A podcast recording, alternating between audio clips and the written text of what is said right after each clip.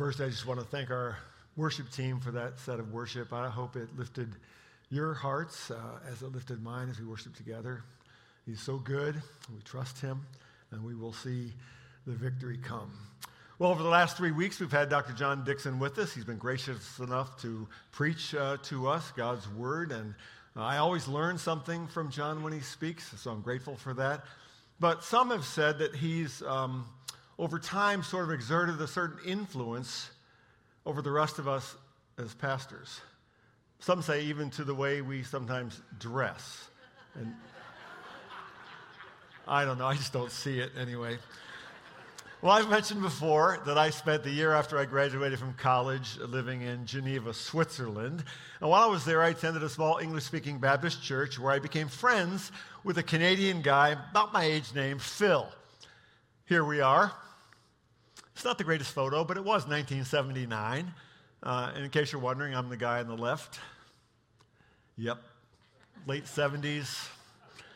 Those were the days. Well, toward the end of our time there, my time there, Phil and I decided we wanted to make a trip, a backpacking trip all the way to Athens, Greece. So we took a, about two weeks and we took a train from Geneva all the way down to southern Italy, then a ferry boat 24 hours across the sea to Greece, and we wanted to go to Athens, that we thought we might be able to visit the ancient site of Corinth first, you know, from the Bible, Corinthians.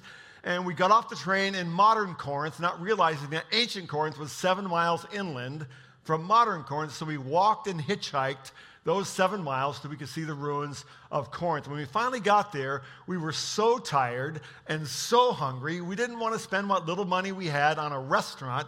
So we found a street vendor and we bought a big loaf of bread, bigger than this one, um, a hunk of cheese, and two of the biggest pears I've ever seen. That's all he had, pears. And I don't even eat pears. But have you ever been so hungry and so tired that a big piece of crusty bread tasted like filet mignon? And that's the way it was that day. Uh, we sat on the side of a road and broke that big loaf of bread into two pieces and had one of the most satisfying meals in my whole life. To this day, every time, almost every time I have a piece of crusty homemade bread, I think about that meal so long ago in Greece. We'll come back to bread in just a minute. Today we begin, as you saw in the bumper, a brand new series called Unrecognized King that's going to take us all the way to Easter Sunday morning.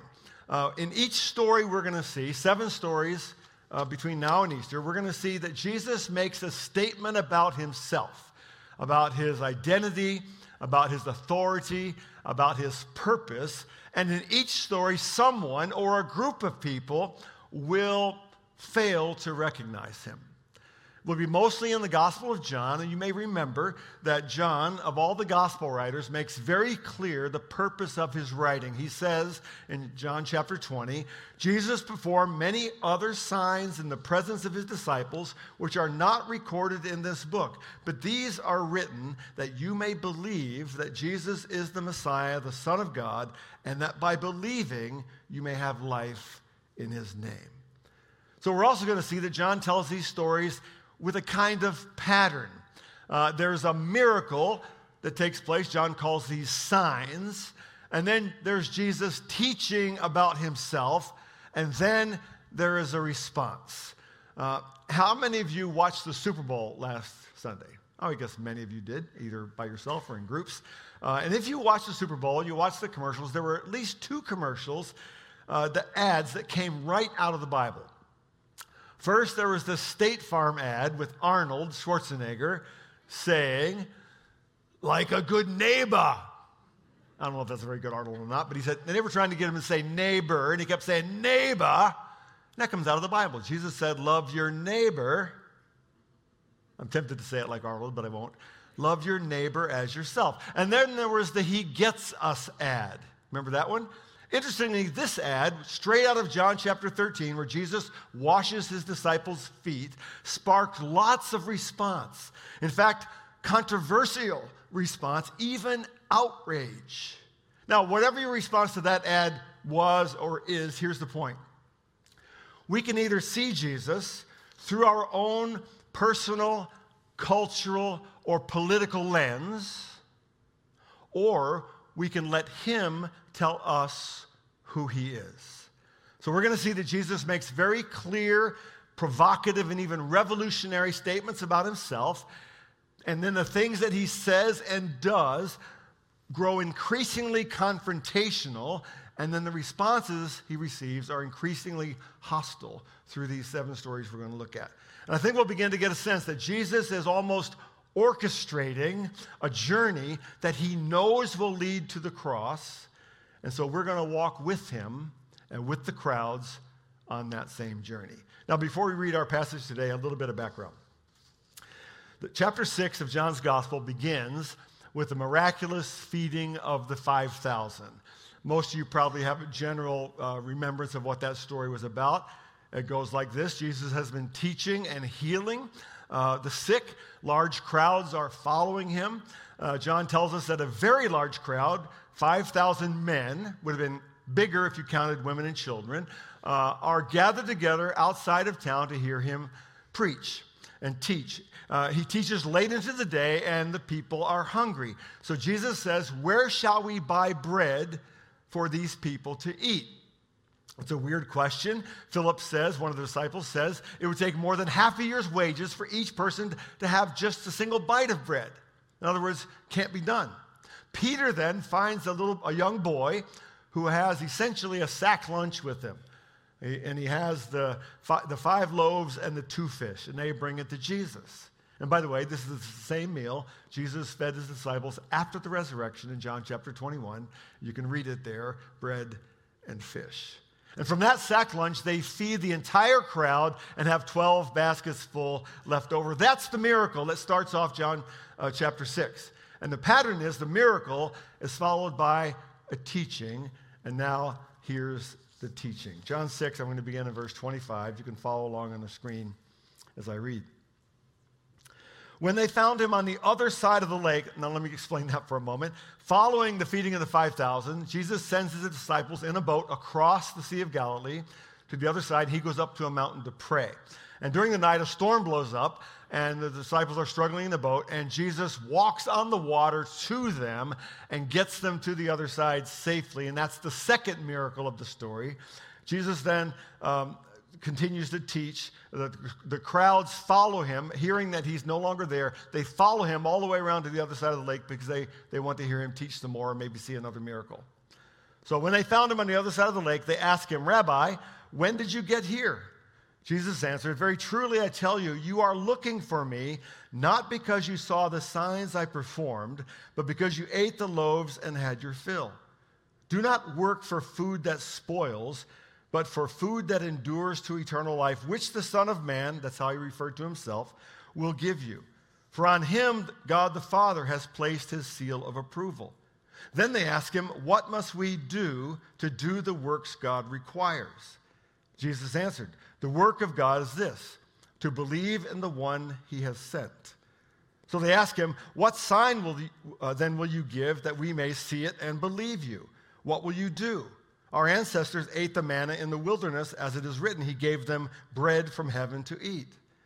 Jesus said to them, Very truly, I tell you, it is not Moses who has given you the bread from heaven, but it is my Father who gives you the true bread from heaven. For the bread of God is the bread that comes down from heaven and gives life to the world. Sir, they said, always give us this bread. Then Jesus declared, I am the bread of life. Let me pause here for a second. This is the first of seven I am statements Jesus makes in John's gospel. We'll be looking at at least four of them in this series.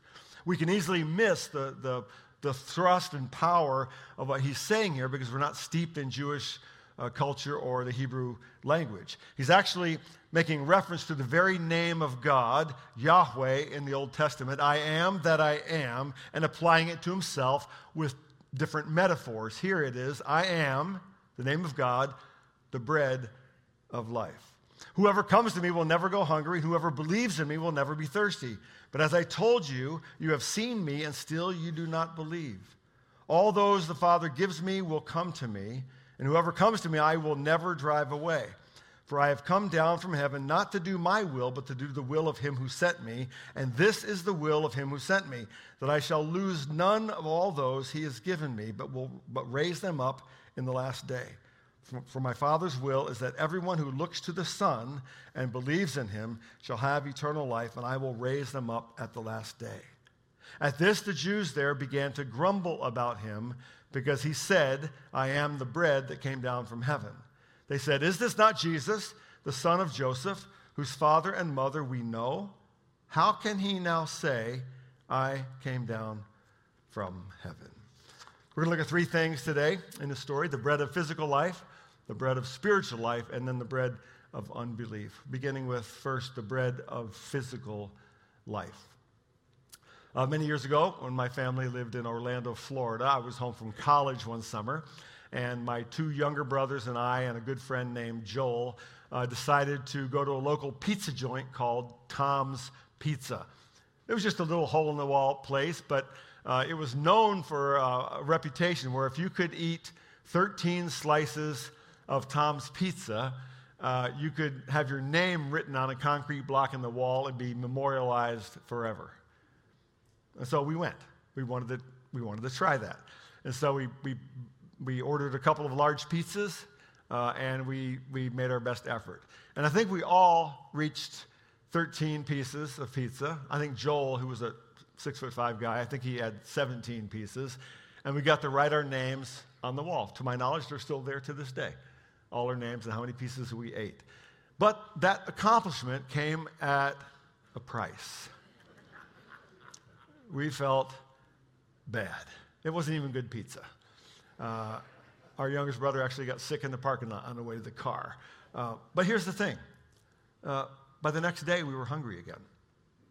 Right? That's the way physical hunger works. Uh, Jesus says, verse 26, Jesus answered, Very truly I tell you, you are looking for me, not because you saw the signs I performed, but because you ate the loaves and had your fill. Do not work for food that spoils, but for food that endures to eternal life, which the Son of Man will give you. For on him God the Father has placed the seal of approval. Then they ask him, What must he do to do the works God requires? Jesus answered, The work of God is this, to believe in the one he has sent. Now, a couple things to notice here. First, physical bread is necessary. It just is. Bread represents the most basic of human needs food, nourishment, life. In fact, the ancient prayer of the Jewish people at mealtimes was Blessed art thou, O Lord our God, King of the universe, who bringest forth bread from the earth. Bread was the symbol of God's provision for life. That's why in the Lord's Prayer, Jesus taught his disciples to pray, Give us this day our daily, right, bread. Because bread matters. Physical bread matters.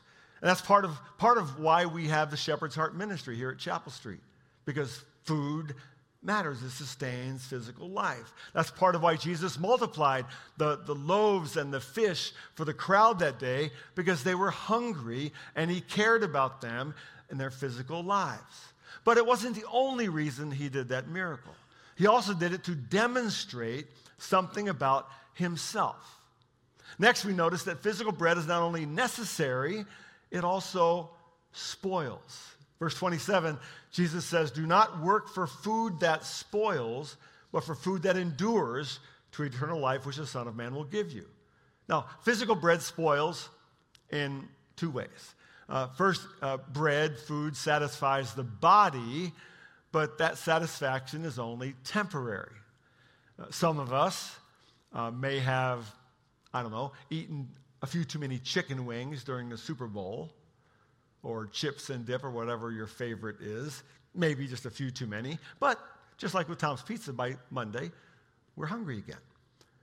Food also spoils literally, it just doesn't last. Have you ever uh, taken something out of your refrigerator or out of your pantry and checked the expiration date and found something like best if used before June 2019?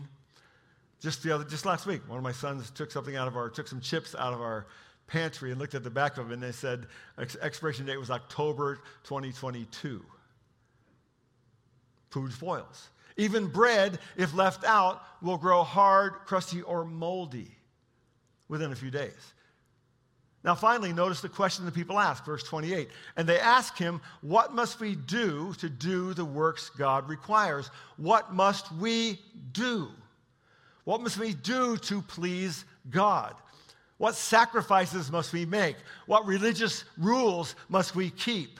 And maybe, in fact, I think it's quite likely that someone here this morning may have thought about God or faith or religion like this for most of your life. Tell me what I have to do to earn my way into heaven. And you've lived under this burden of questions like how often do I have to go to church? How much do I have to give? What do I have to do to be good enough for God? Jesus gives you the answer. Verse 29. And Jesus answered, The work of God is this to believe to believe on the one he has sent. Jesus is saying, You've come to the right person, but for the wrong reason. You've come looking for physical bread. I want to give you spiritual bread. You've come to the right person asking the wrong question. You've come asking what you must do to please God. You should be asking who I am and what I will do for you. And that leads us to the second point today, which is the bread of spiritual life. The bread of spiritual life. Way back in the late 70s, some of you may remember this, rock star Bruce, Springsteen uh, recorded a song called Hungry Heart. Part of those lyrics go like this Everybody's got a hungry heart. Everybody needs a place to rest. Everybody wants to have a home. Don't make no difference what nobody says. Ain't nobody wants to be alone. Everybody's got a hungry heart.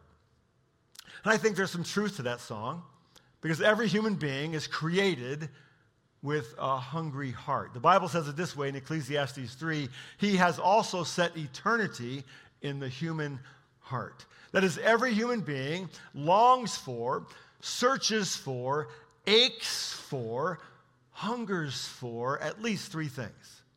If you will it all down. First, we hunger for love. To be fully known fully accepted and fully loved. Dean Ornish is a Jewish physician and researcher who writes The need for love and intimacy is a fundamental human need, as primal as the need for food, water, and air. Secondly, we are hungry for meaning, to know that our lives matter in some way, that there is purpose to this life. Austrian psychiatrist and Holocaust survivor Viktor Frankl wrote this is the core of the human spirit. If we can find some meaning to put at the center of our lives, even the worst kind of suffering becomes bearable. And thirdly, we're hungry for hope. For hope. Arthur Kleinman is a professor of psychiatry at Harvard who writes Hope is what makes the human condition livable. But I'd like to add to that and say that hope is that which robs even death of its power. When we drive past a cemetery, when you attend the funeral of a loved one or a friend, when you see another news story about a tragic death, I think deep down we all wonder what if that was me? What's next after death? And how can I know for sure? So this crowd comes to Jesus. They're hungry for physical bread, and he wants to point them to their own spiritual hunger. Verse 30 So they ask him, What sign then will you give that we may see it and believe you? What will you do? Our ancestors ate the manna in the wilderness, as it is written, excuse me, he gave them bread from heaven to eat. Now, here they're referring to the great story of the Exodus. Uh, in Exodus chapter 16, when the people have no food, they've escaped Egypt, they're in the wilderness, they think they're going to die there, and God uses Moses to provide manna, this mysterious bread like substance dropped from the sky every morning that, so they can eat and be sustained. So the people are saying to Jesus, You gave us bread yesterday. Can you give us another sign today? Verse 32 Jesus said to them, Very truly I tell you, it is not Moses who has given you the bread from heaven, but it is my, my Father who gives you the true bread from heaven. For the bread of God is the bread that comes down from heaven and gives life to the world. Sir, they said, always give us this bread. I think they're still thinking about physical bread here. Then Jesus declared, and this is the center of the story I am the bread of life. Whoever comes to me will never go hungry. Whoever believes in me will never be thirsty.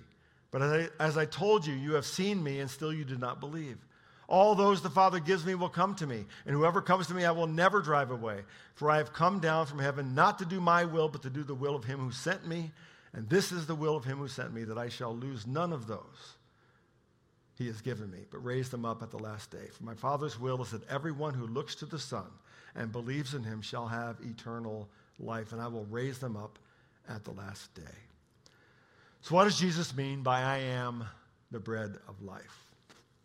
Two things. First, he's making a dramatic statement about himself.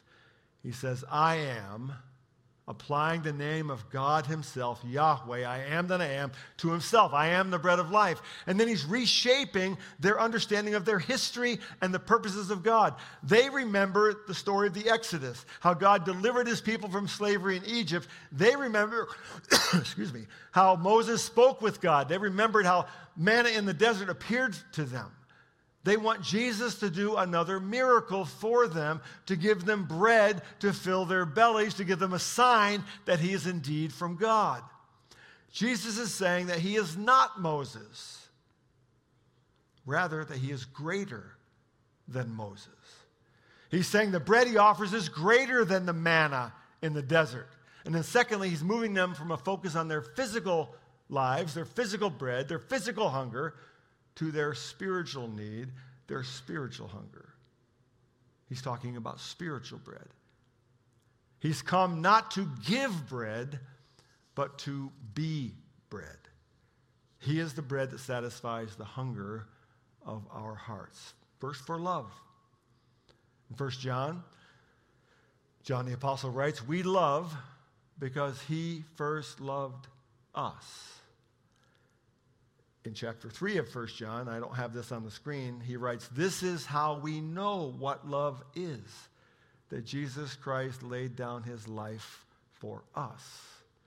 He satisfies our hunger for meaning. In Matthew 6, Jesus says, But seek first his kingdom and his righteousness, and all these things will be given to you as well. He invites us to live and serve in his eternal kingdom. He satisfies our hunger for hope. Right here in this story, he says, For my Father's will is that everyone who looks to the Son and believes in him shall have eternal life, and I will raise them up on the last day. So we can know with great confidence that the end of this earthly life is not the end, but rather the beginning. And thus death loses its grip, its power, and its fear.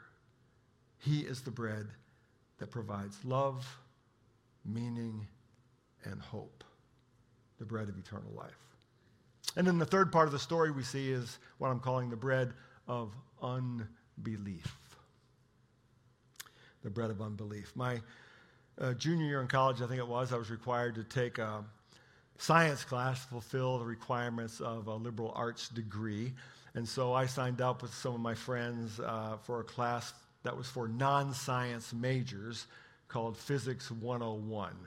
Uh, we just called it bonehead physics because it was for non science people like us.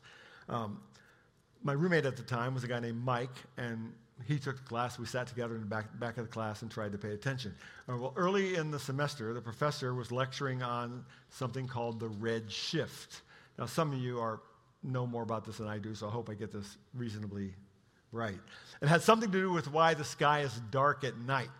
Uh, he said that with the billions of stars there are in the universe, uh, when we look up at night, every single point we look at should be filled with a point of starlight because there are billions of stars.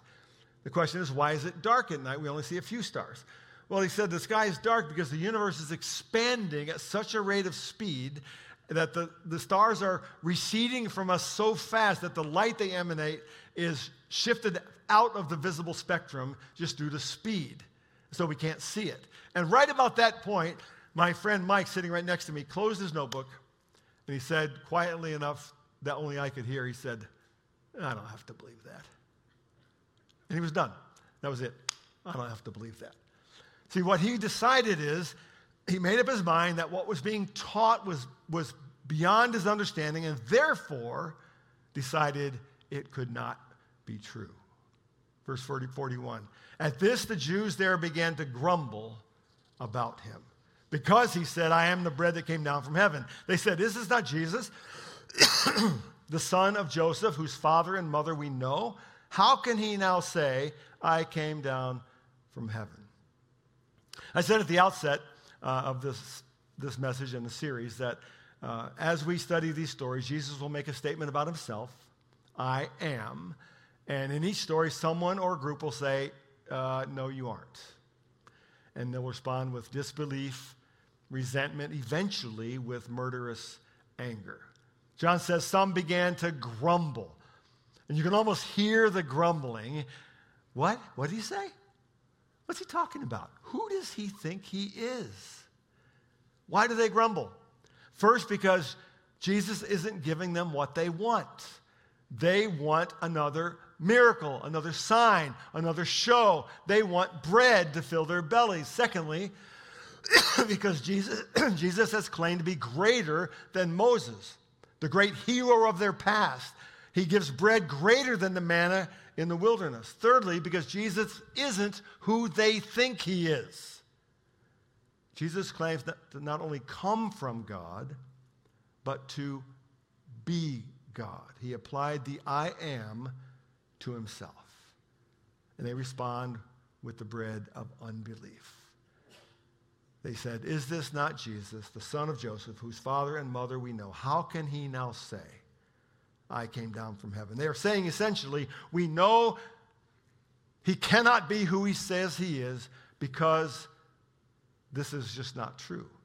They decided that because they believed it could not be true, it was not true. But the story doesn't end there. Let me continue with the part I haven't read yet. Verse 43 of John 6. Stop grumbling among yourselves, Jesus answered. Very truly, I tell you, the one who believes has eternal life. I am the bread of life. He repeats it.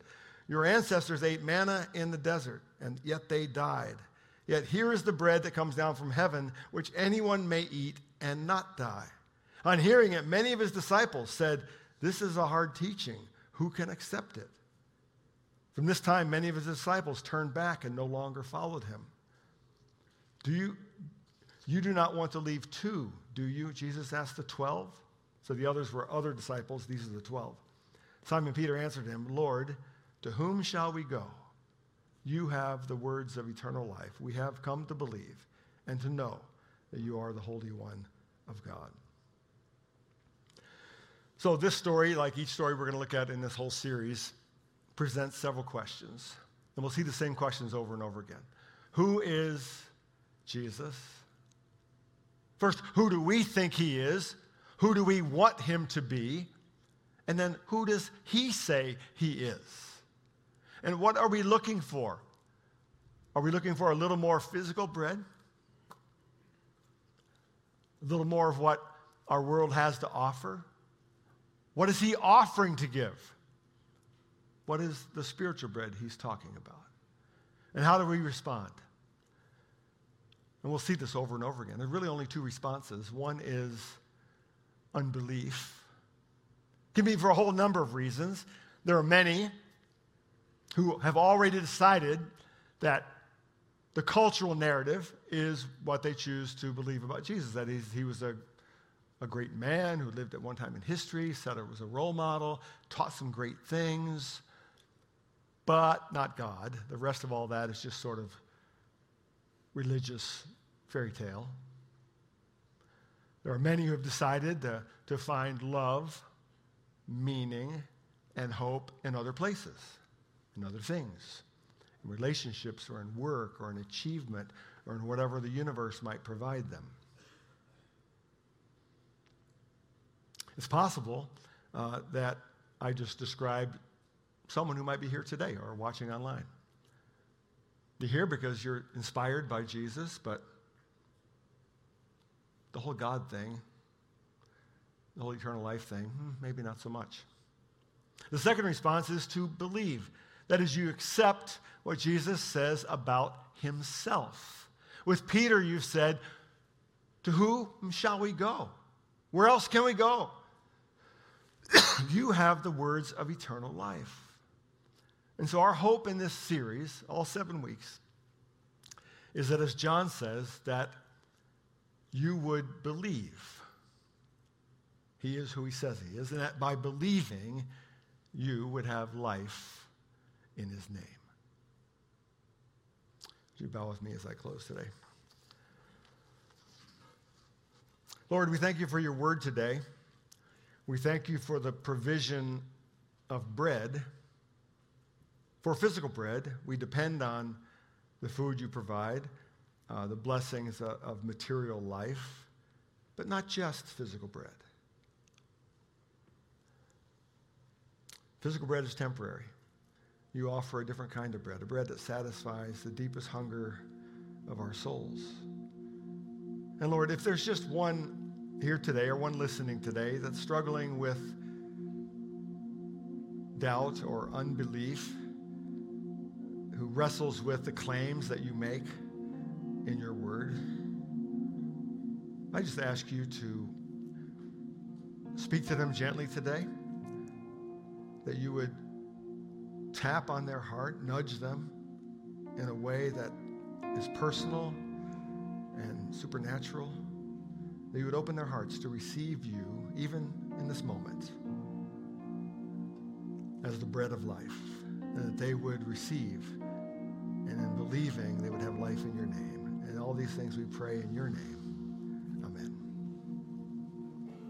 Just before the benediction, I remind you that if you'd like to spend a moment in personal prayer or to pray with someone from our prayer team, the glass room is set aside for that purpose. It's in the lobby. On that side of the lobby, you're welcome to join them there or just spend a few moments there by yourself. Here is now the benediction for today. May we go now in the name of our Lord and Savior, Jesus Christ, who is the bread of life.